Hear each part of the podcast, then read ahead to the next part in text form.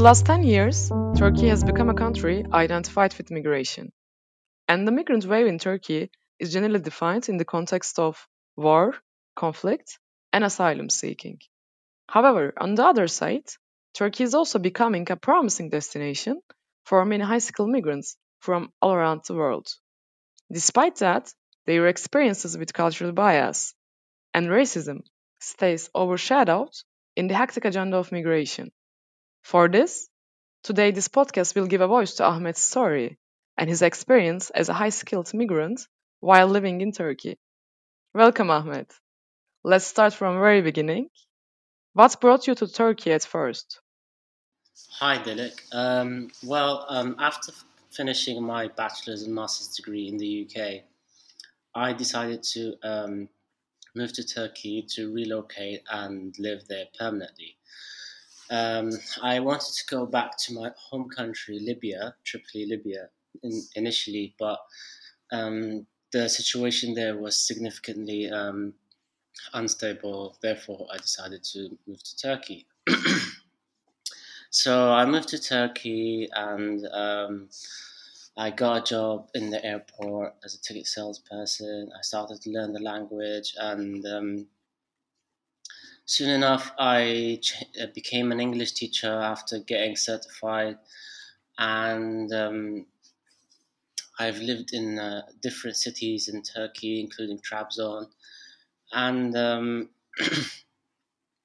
um, I got a residency permit via investing in a property in uh, in in Turkey as well. So I was I was I was pretty happy working as an English teacher I was treated very well as an expat. My salary was very uh, livable. Um, and you can say I was very happy in Turkey financially and uh, career wise. Um, however, um, uh, as soon as I started to learn the language, I started to um, understand Turkish people more, and I was really surprised how much um, anti Arab, anti um, immigrant sentiment there was in the country, which was very surprising and unexpected. Um, and I, I, didn't think about it much initially.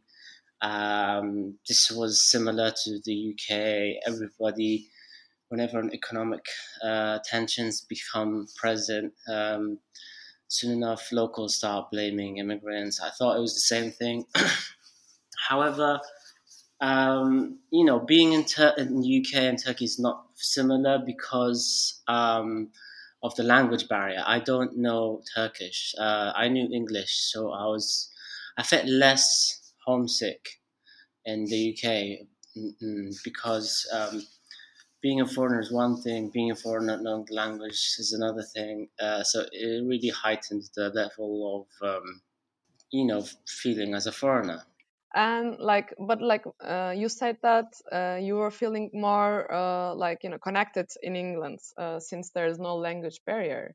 But like actually the like cultural background is more similar uh, in turkey. But like what challenged you most in that sense? Yeah so um uh, coming from a muslim background and turkey being a muslim country i thought actually this is going to make me feel more at home in Turkey than the UK because um, the anti-immigrant sentiment is, is, actually usually talked to as Muslims in the UK. So I was really frustrated about the anti-religious sentiment in the UK.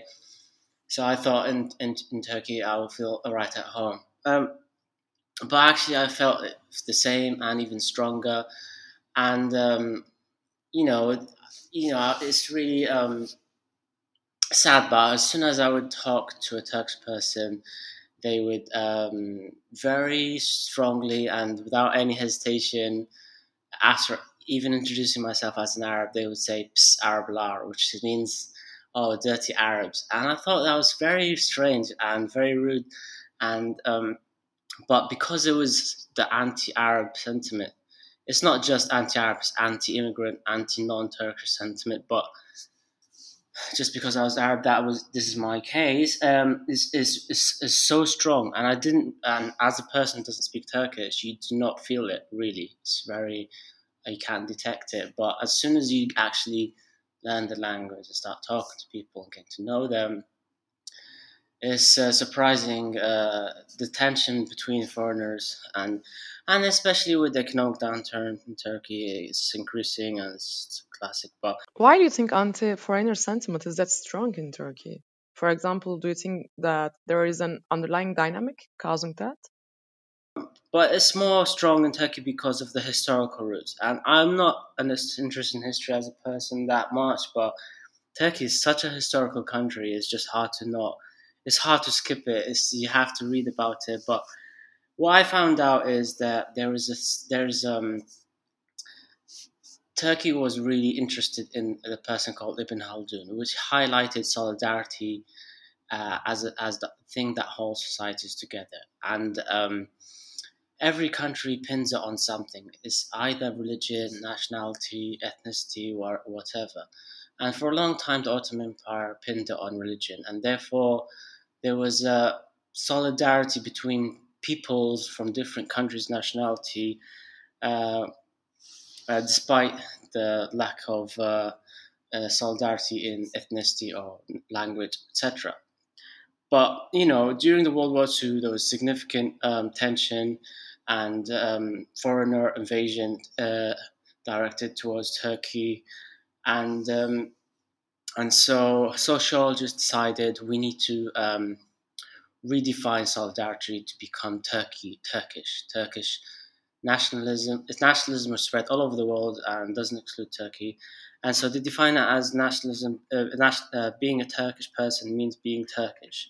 So you need to know the language. You need to become Turkish, um, and so that that identity, that solidarity, that definition of nationalism held for a long time in Turkey, and um, all of a sudden Turkey wants to become this multinational, international country, and it's just very difficult, and it's not, you know, what assimilating very quickly. The historical roots are still strong. The identity, the Turkish identity, is still strong due to these historical reasons I mentioned. So, personally, I find it um, very hard for a person for for a Turkish person to disassociate with from his Turkish identity, uh, and I really felt as a foreigner, like really like. For example, what exactly made you felt like a foreigner? Was there a specific occasion, including racism, or was the general sense that you are feeling during your daily interactions? Um, my intera- my first um, interaction with the locals, my uh, and, and, the first time I felt re- uh, like a racism was when I learnt the language. When you don't know the language, you don't get any racism really, because racism comes via language. So, as soon as I learnt the language, racial slurs became uh, uh, apparent. But personally, I, I actually, whenever I meet uh, somebody new, they always say "piss Arab lar," and I find that very strange. Like, all right, if you don't like Arabs or you're racist towards Arabs or whatever, you don't you mention it to a foreigner or an Arab straight away. or, but I mean, okay, you're open-minded, direct. That's a personality trait. Okay, but everybody does it. Everybody is very honest and direct. Uh, nobody, never, you know, maybe I've never met a shy Turkish person, but, um, but yeah, uh, uh, people are very feel very strongly about uh, Arabs and and I've never met a person who was Turkish, n- new person. I like I was sitting in a coffee shop, random person asked me for a charger, gave him, talk Arabic. I said I was an Arab Pisana blah like that. it's it's it's um to be honest, that was very like a breaking point for me. Like this is not I can't do this. This is very this is this is not doable. Like if I if like normal interactions with locals in a coffee shop would freshly just introduce myself. Piss out bra comes within five minutes. I can't like you know ha- have friendly interactions without being attacked as a as an identity, as a person, as my whole background is being attacked.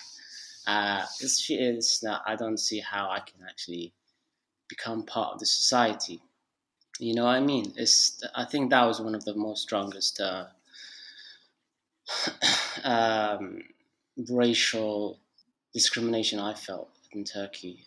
I just want to ask you that, like, how was your sense of belonging in Turkey?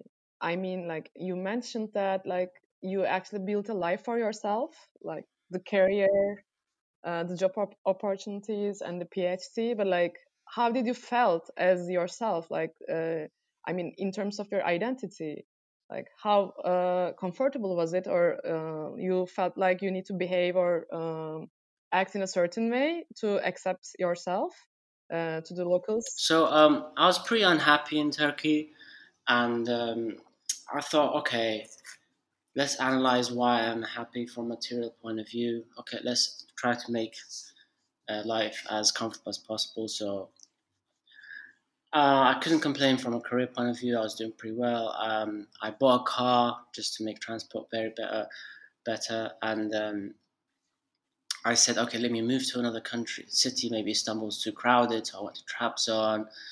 Then I didn't like Trabzon, so I went back to Istanbul. Then um, and I was and I like Antalya very much. I always travel to Antalya for a holiday, and I thought, okay, maybe traveling to Antalya, working there, would uh, make me more happier. But um, but I don't think I didn't do that last move. I actually left, left Turkey before I had to move to Antalya. But I was trying to like um, um, change my uh, change my lifestyle. Maybe I'm, I'm unhappy because of the lifestyle, but I actually realized that it's um, I was doing well from a material material point of view, from a lifestyle point of view. It's just the social exclusion that I, it was really annoying, and um, being uh, uh, not feeling part of society, not feeling um, that you're contributing.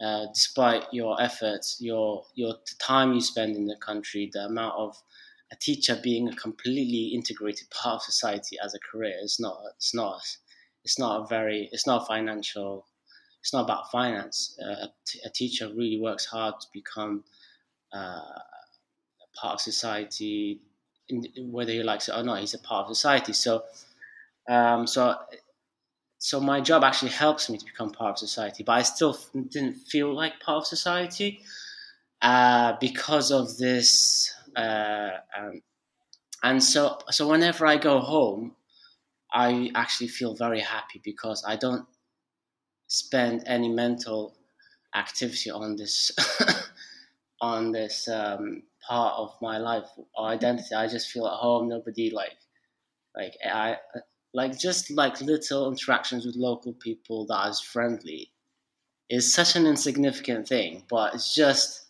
makes a big deal for me. Like, you know what I mean? Like, um, so I think you know. Of course, yeah. because like you feel more connected. Yeah, it's just this like micro, little, normal, insignificant interactions with local people make you really feel at home. I think, and uh, even though Turkish people are actually really friendly, when you attempt to connect to a person, it's, you, you can't do it really. Uh, that's my problem.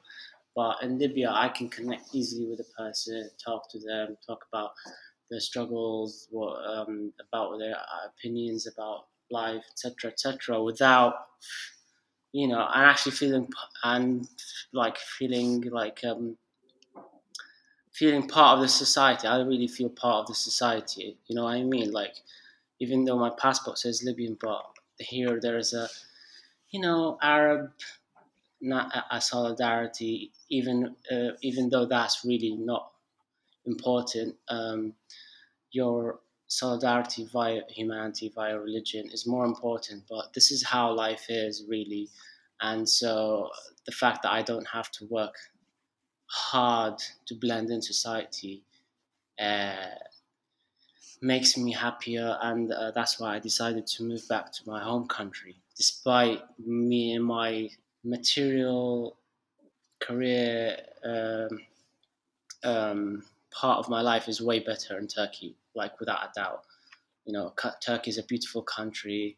It's a very wealthy country, and it's just a better country than Libya in terms of, of uh, like materially. And so, so I left Turkey, even though that was the case, because you know there's immaterial gains I take from Libya, feeling part of the country, feeling solidarity. Um, that makes me happier on average. You know what I mean?